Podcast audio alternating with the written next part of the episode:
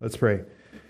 Dear Heavenly Father, we thank you for this time to gather together around your word. We thank you for, uh, I thank you for this church and the people here. I just, uh, I thank you for the encouragement of the fellowship that we have here, the love that we have for one another.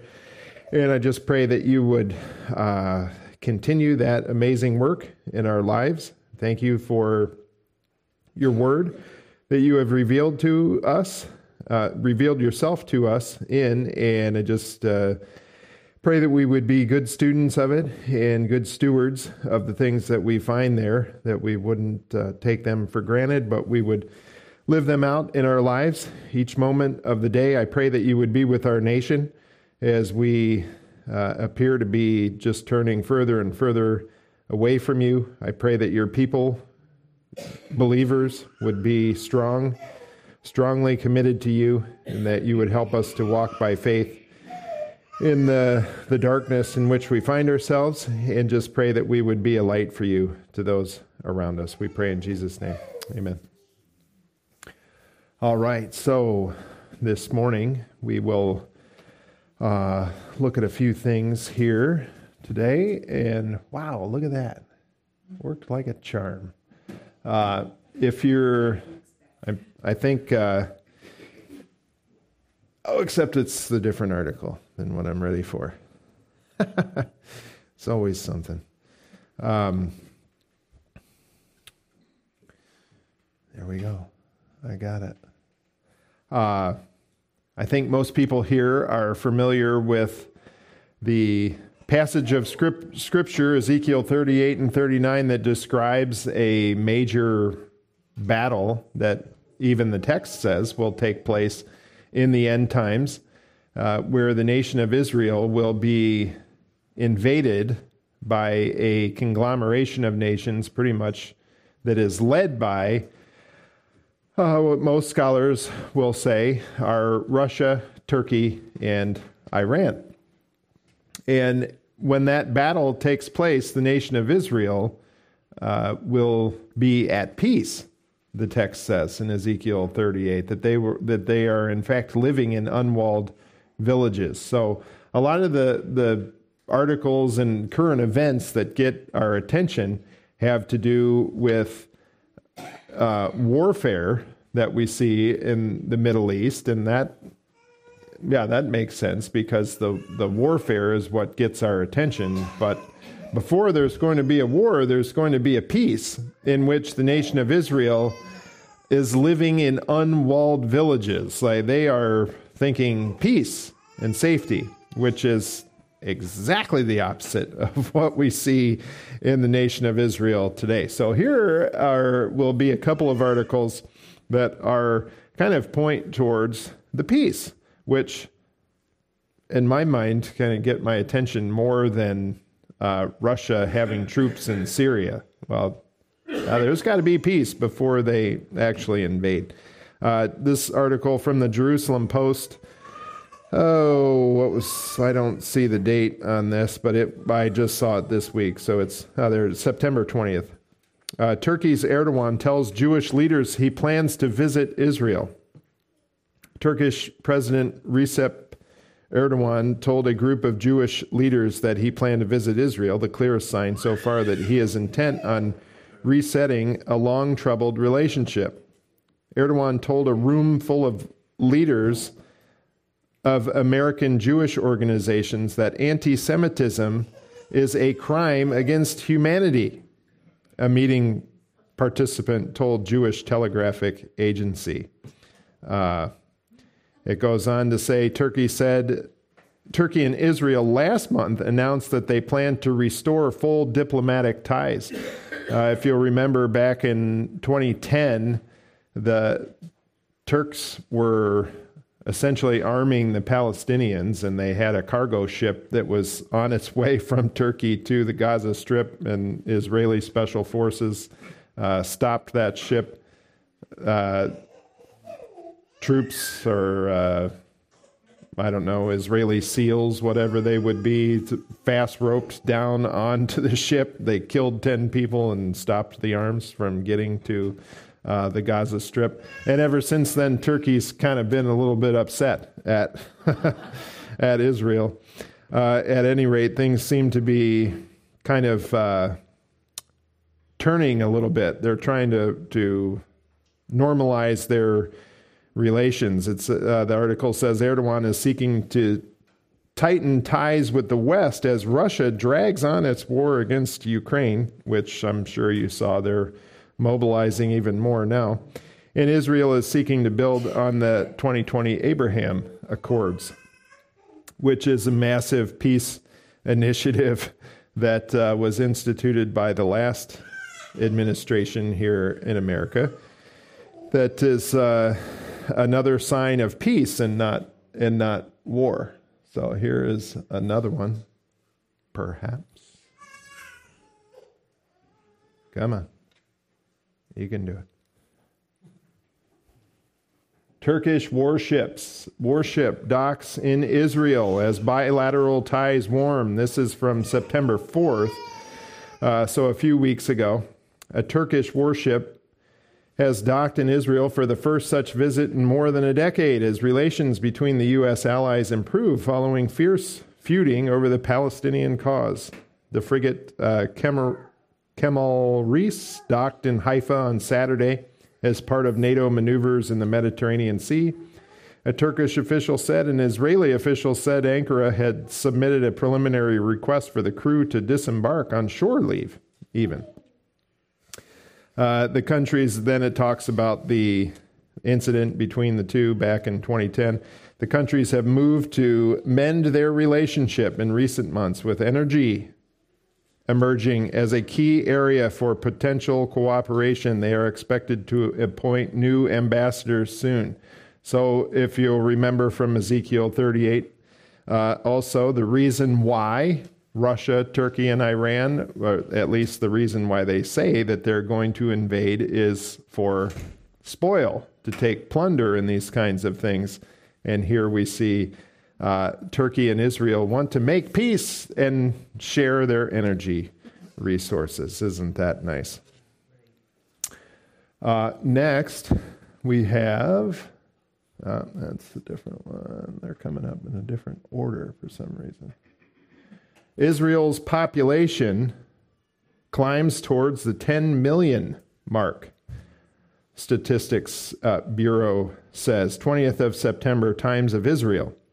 This is uh, ahead of the Jewish New Year, which is, I think, actually this is the eve, Rosh Hashanah, the eve, the day before Rosh Hashanah. Uh, for the Jewish calendar. Ahead of the Jewish New Year, Israel's population stands at just over 9.5 million residents, the Central Bureau of Statistics said in a data released on Tuesday. Uh, according to the statistics, 9.5 million people live in the country of Israel. Of those, 7 million, or 74%, are Jewish, 2 million, 21% are Arab, and 498,000 are neither, they say. Notice the the language there, I'll give you that they're probably Christians or that neither uh, category. Unfortunately, Christians don't get a great uh, deal in Israel, if you weren't familiar with that idea. Uh, at any rate, they estimate the population is to boom, be up to 20 million by 2065. Here's a, a key sentence in this entire article is the next one. How in the world could the nation of Israel ever believe in a, in a person to be their Messiah who may not even be Jewish, possibly, uh, and they're going to trust in this guy instead of Jesus? Among Jews aged 20 and over in Israel, 45% define themselves as secular. 19% traditional, but not very observant. Uh, 14% are traditional religious, and 10.7% are religious, 10.5% are uh, Haredi, so like the ultra Orthodox.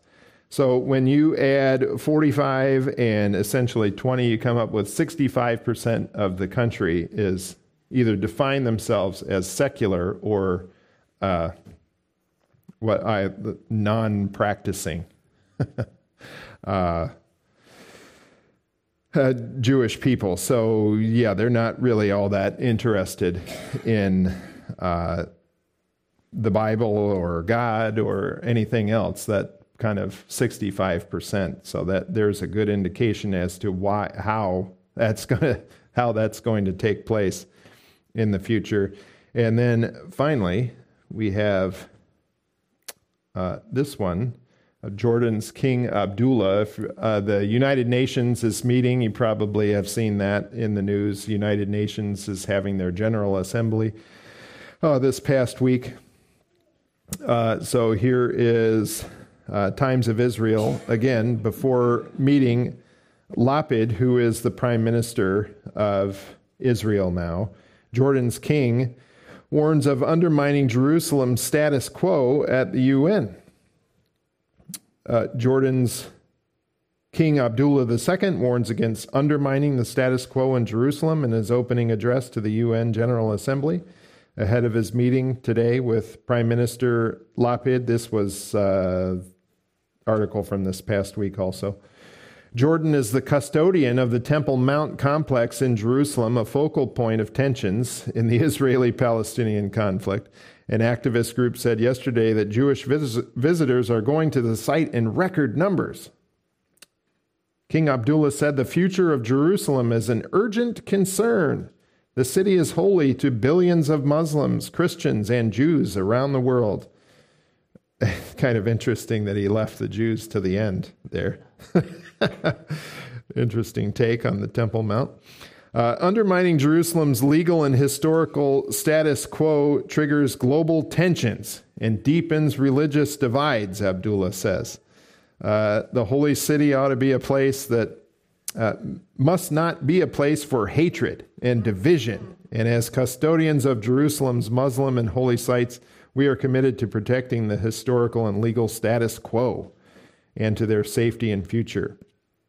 He also claims Christians are under fire in Jerusalem. Israel has had some recent uh, disputes with Christian leaders in the capital, with courts handing settler groups uh, controls of former church property. Uh, and make no mistake, the Christians in Jerusalem, uh, they're essentially Catholics, uh, uh, Orthodox, Eastern Orthodox, these kinds of things. So, uh, at any rate, King Abdullah went on to say, Peace continues to be elusive. Neither war nor diplomacy has held the answer to this historic tragedy. It is the people themselves and politics and uh, it is the people themselves, not politics and politicians, who will have to come together and push their leaders to resolve this. What would our world look like now if the conflict had been settled long ago? Here it comes. If walls had never gone up and people had been allowed to build bridges of cooperation instead. Kind of makes your skin crawl a little bit. Without the injustices of occupation, how many generations of youth could have grown up in the optimism of peace and progress? King Abdullah said. So there we go.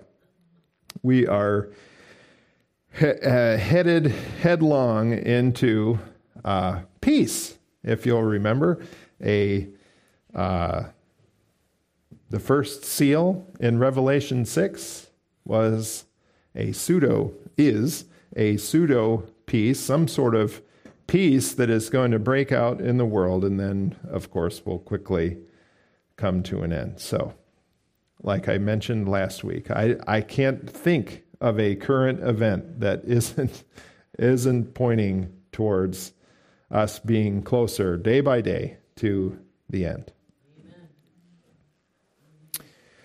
So let's take our Bibles with that and turn to the book of Proverbs and see how we ought to act in these uh, times in which we are living.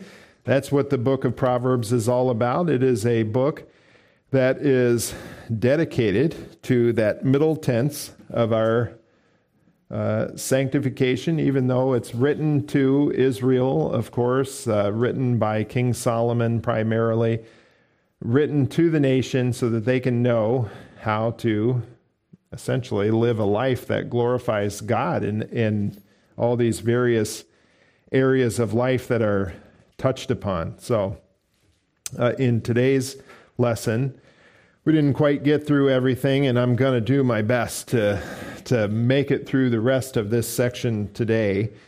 Uh, Proverbs 1 8 through 19. Just say no, how to avoid sin. And so, of course, with that uh, goal of getting through this quickly this morning, we know the title of the book is Proverbs. It's written by Solomon written about 940 years or so before Christ, and it's a book of poetry. That's the probably one of the another of the main things to take away that this is a book of poetry. So Solomon and the other two authors are using the method of poetry to get across these points the same way that movies uh, try to they use the the method of film to get across their worldview. Well, here Solomon is, even though he's direct, this is directed towards his son or his children, uh, that's just the method that he's using to put forward his line of thinking. And so basically, as in studying the book of Proverbs, and this passage in particular, 8 through 19 of chapter 1, you come away with the idea that, well, we have a choice in this matter of how we're going to think and how we're going to act. And essentially, it boils down to the fact that there are two ways to think in this world the world's way or God's way. So, and the world's way can essentially be broken down into four, four types of thinking that are anti God. And I, I probably, I'm going to go over this in more detail next week. Uh, so we won't spend a lot of time on it. But essentially, rationalism is thinking that you as a as a human you ha- you can come up with the answers to life's problem they all the every kind of problem that is in this world you can figure it out in your intellect or you can read some other guy who's smarter than you who has the answers and he came up with the answers in his intellect empiricism essentially that's rationalism empiricism is the idea that well I can come up with the answer to life's problems through my experiences.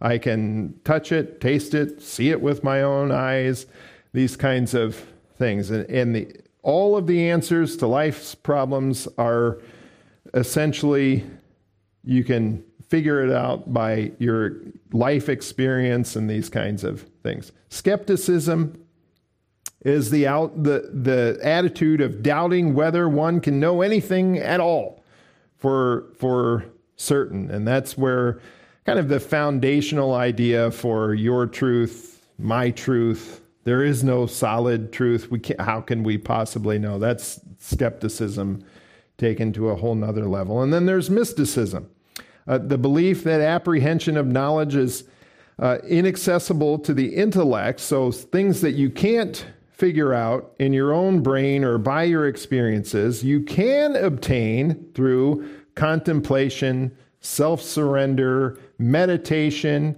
and even, uh, well, if you listen to Joe Rogan uh, podcast and a lot of other people, well, you just take drugs and uh, mushrooms and these kinds of hallucinogenic drugs, and then you can find out the issues of life, you can come to these conclusions. And that's what a lot of uh, Native American medicine men and really kind of uh, pagan paganism in general that they're medicine men they're spiritual leaders. That's exactly what they what they did. They would take some sort of hallucinogen drug and have this deeper experience to find out all the issues of life. So basically, leave your own mind, and then you can find out the answer to these questions. And the tricky thing is, is that there is some, there's a little bit of truth in every one of these kinds of ideas, not taking drugs. There's no truth in that.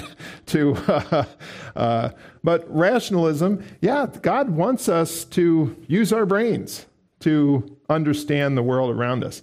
Empiricism, that's kind of the, the, the foundation of science, the scientific method, doing experiments seeing what is actually happening in the world with, oh, say, viruses and these kinds of things. What is effective? Well, do some experiments and find out what's effective in treating viruses, stopping their spread, and then, like, implement what we find out. that would be a good idea. Uh, skepticism, yeah, we ought to be a little skeptic. Uh, there ought to be a little bit of skeptic in every one of us to not just buy hook, line, and sinker what the world is saying, oh, like about viruses and those sorts of issues. Uh, and mysticism, yes, of course, there is, there is value in praying, uh, reading the scripture, thinking about meditating, quote unquote, meditating on the scripture, rolling it over in your mind, and these kinds of things, because, yeah, guess what? Our intellects don't have all the answers. And there are things that we can't uh, understand in this world. And what it comes down to is, again, uh, we'll spend more time on this next week. Humans need special revelation. We need God to reveal the truth to us because we can't possibly know everything that there is to know about this world that God has created the physical world and the spiritual world. He created both of them, He is sovereign over both of them. Uh, there are rules and regulations and laws that govern both parts of God's creation the physical world uh, like gravity, for example. If I go to the top of the Empire State Building and throw myself off, there's a physical law that says I'm going to get hurt really bad when, when I stop at, uh, at the pavement. Uh, there are spiritual laws that are exactly the same, that have consequences that are even worse than the physical laws of creation. Uh, like dying without having a, a, correct relationship with the God of the universe. That is an eternal consequence if we don't uh, align ourselves with what the scriptures say, how we can have our sins forgiven by trusting in Christ and what he did for us on the cross. And so the world's way of thinking versus biblical thinking, and we'll, uh, we'll get more into that next time. So last last time in Proverbs chapter 1 we got through verse 8, the role of the parents. Hear my son your father's instruction and do not forsake your mother's teaching. So as we made our way through this, we saw that children need both a father and a mother. Uh, and that they have different roles, as even indicated by the, the text by the language in there, speaking of the father's instruction and the mother's teaching, two different words, two different roles that they are fulfilling. Both are very uh, important for children. And a takeaway is that parents are responsible for their children, not the state, not the church, not uh, their neighbor, not it uh, it doesn't take a village to raise the children. Children, it takes a mother and a father who are committed to doing that. And uh, doing this brings honor to your children. Uh, they're they are raised in a way that they're going to be different from the kids that are around them, and it brings them honor. We saw all of that uh, last week.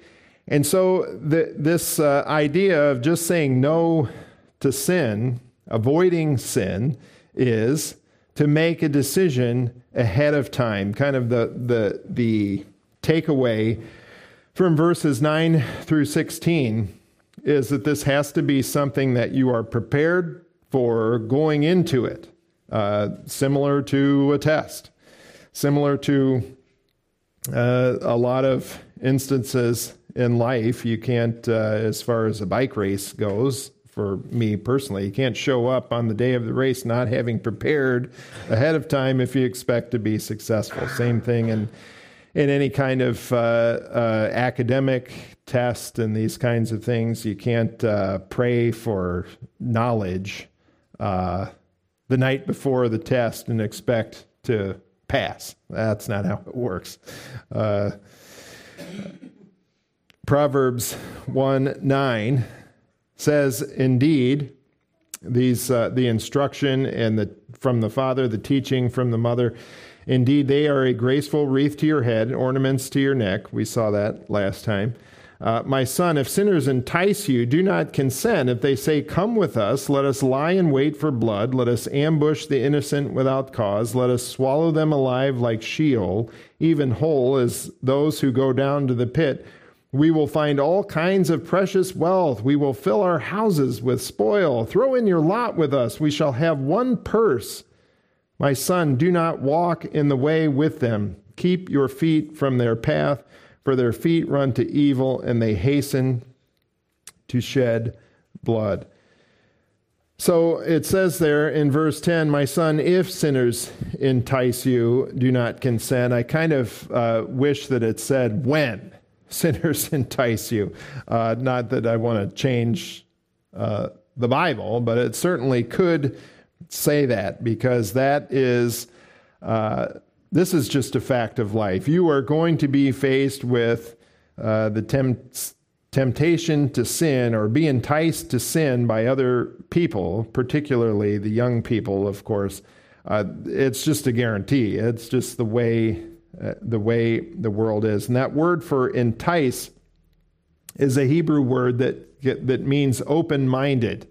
Uh, coincidentally enough, open your mind. Come on, come with us. I mean, this that is portrayed as a good thing in the world today, in the society in which we are living. This idea of being open minded and, and uh, these kinds of ideas. And that's sort of exactly the opposite of, of what the Bible teaches how our, how our minds ought to be. Being uh, the opposite of open minded isn't necessarily closed minded, in my uh, estimation. It's the idea of being committed to the truth of what the Bible has to say in various areas of life. And it doesn't mean that you that you have to hate people and be mean to people and just go around with a scowl and be angry all the time. That, that's the way that that people who are biblical thinkers are portrayed in society, but that isn't all uh, at all the truth. It, it's just a matter of not being open minded, just sinning against God. That's the, the intention. And that's exactly what Satan did in the garden. He had this exact same kind of uh, plea or uh, trick, if you will, to Adam and Eve in the garden. Uh, it, when he is tempting them to sin, he is essentially giving them, opening up their eyes to disobeying what God has to say and what he is uh, the world that God has provided, the reality that God has provided. God is the ultimate arbiter of uh, the reality of this world. I mean, he created it. He created the physical laws, He created the spiritual realm, the spiritual laws, the relationship between God and man is created by God. So, of course, He makes all the rules. Satan comes along and says, Oh, no, you don't have to do that. You can, you can come over here and do this instead, even though God has given you this entire garden and he's the entire world, the entire creation. You can do whatever you want. Just don't eat from this tree. And, uh, you know, the, the tree of the knowledge of good and evil, uh, I don't really know exactly what it is. There's some, for some reason, God didn't want them to eat from that tree. And because it was going to do something to them. And so, Satan, that's the one thing that he's going to try to entice them or open their mind to, is to eat from that tree.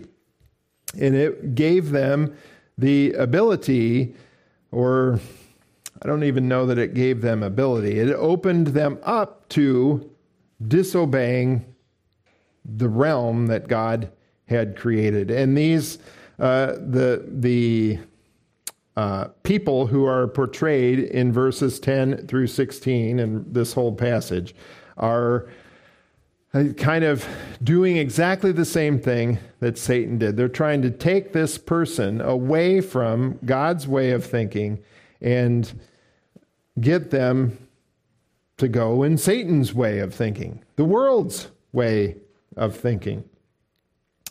And notice there in the second phrase in verse 10 do not consent. Do, don't do it. Just say no. Uh, is, is essentially the phrase there in English uh, parlance, if you will, American uh, kind of way of talking. Just don't do it. Do not consent. You have a choice to make. Uh, the idea that God ha- is just dictating every action to every person, and and it when we take that to its logical end, it means that God is responsible for sin, and that is an outrageous assertion that God is responsible for sin. We are responsible for sin, and we have a choice to consent or not consent.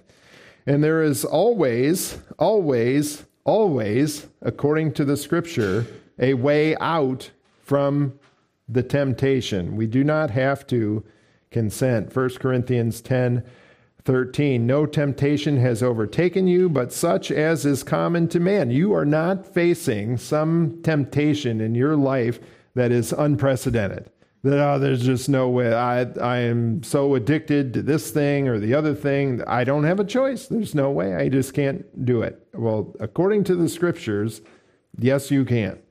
And this thing that you are facing, whatever it is, has been faced before by people and has been overcome.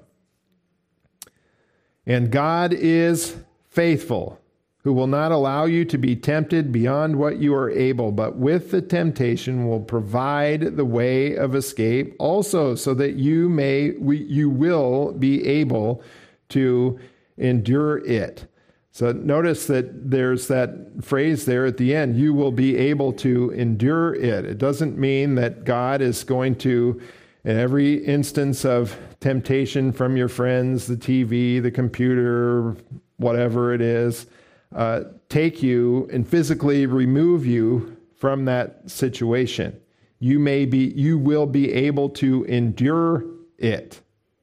It could still be there, but you're enduring it. You're not uh, falling to the temptation. You do have a way of escape, and that's the that's just the truth uh, in every instance, as it is stated there that there is a way to escape from it, and primarily it's turning your mind and your way of thinking back to the scriptures, not contemplating whatever it is that's the sin, but instead contemplating, thinking about the scriptures, Christ, and what he's done for you.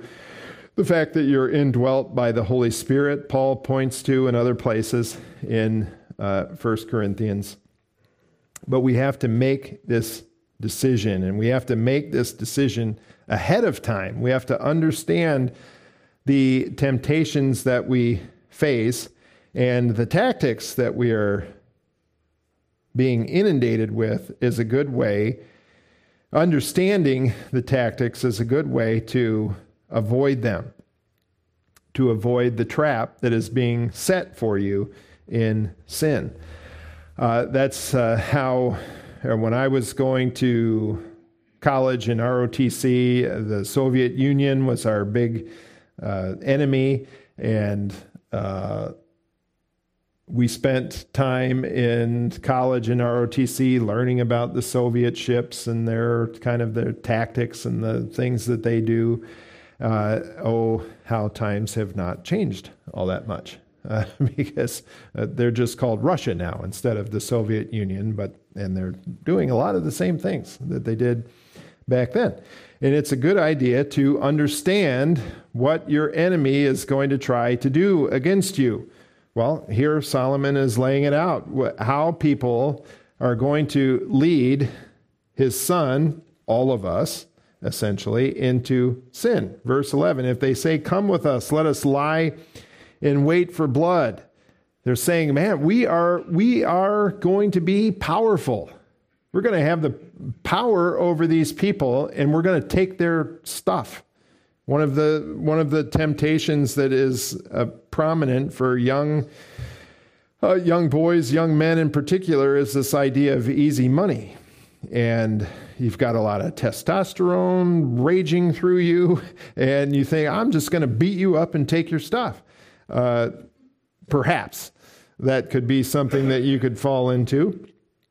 And that's what these people are, are playing to.